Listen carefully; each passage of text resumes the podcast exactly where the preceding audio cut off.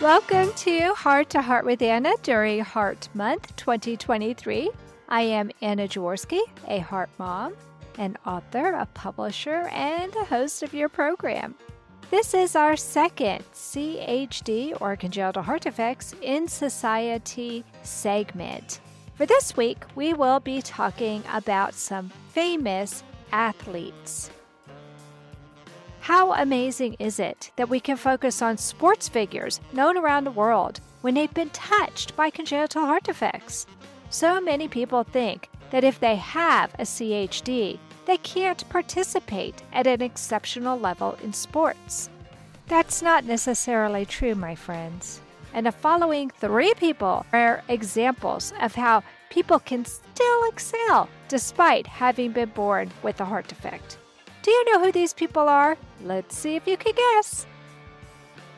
Our first sports figure is someone I alluded to last week. Last week, we featured entertainers touched by CHDs, and Jimmy Kimmel was one of those people. His son, Billy, was born with a heart defect known as Tetralogy of Fallot.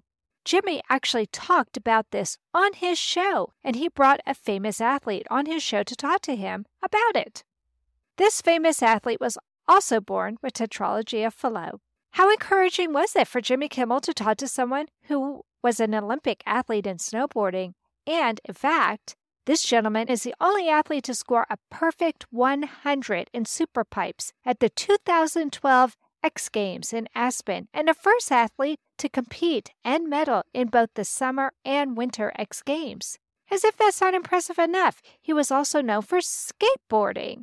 When Tony Hawk befriended him and mentored him, he turned pro at the age of 16. He has been known by a number of nicknames, such as Carrot Top, the Flying Tomato, Animal, and Future Boy.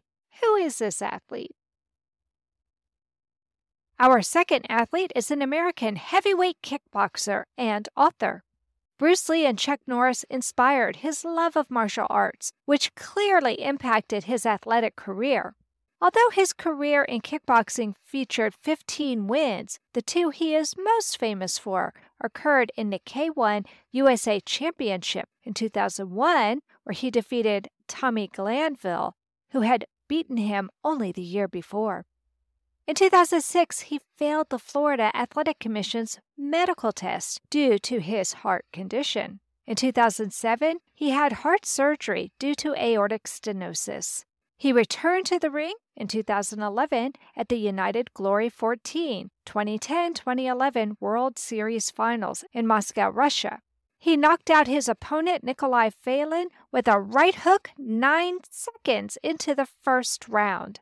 This athlete also wrote a memoir entitled Pain Don't Hurt, Fighting Inside and Outside the Ring, which was published in 2014 by Echo Press. It was co-written by his longtime cornerwoman, Shelby Jones, and tells of his origins in a troubled family, undergoing heart surgery, his struggles with addiction, and his kickboxing career.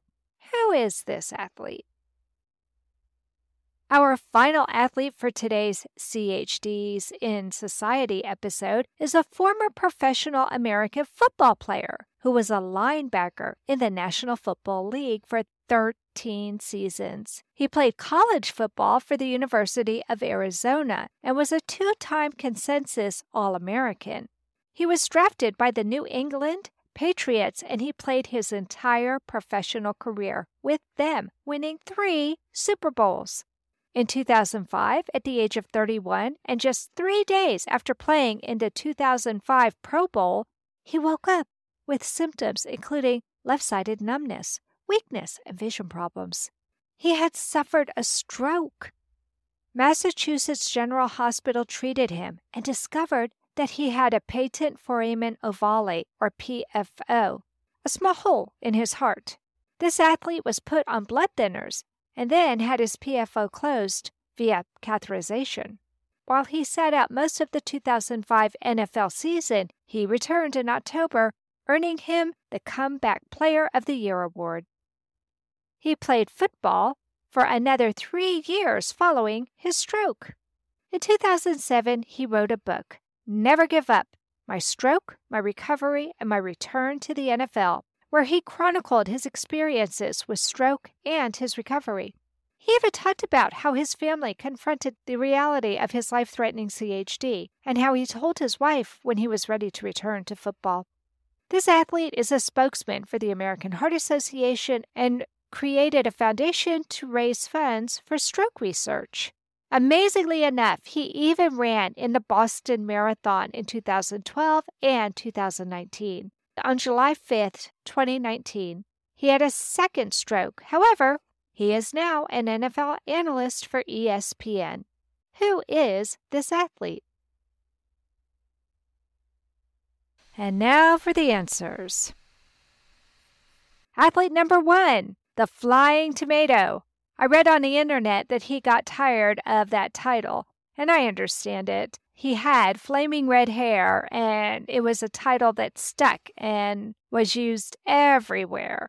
It's none other than Shawn White. Our second athlete, who was the kickboxing master, was Mark Miller. And our third athlete, who was the football player, was Teddy Bruschi. Thanks for listening today, my friends. We hope you enjoyed this CHD in Society episode. Please tune in tomorrow for our Saturday success story. And remember, my friends, you are not alone. Thank you again for joining us this week. We hope you have become inspired and empowered to become an advocate for the congenital heart community. Heart to Heart with Anna with your host, Anna Jaworski, can be heard at any time wherever you get your podcasts. A new episode is released every Tuesday from noon Eastern Time.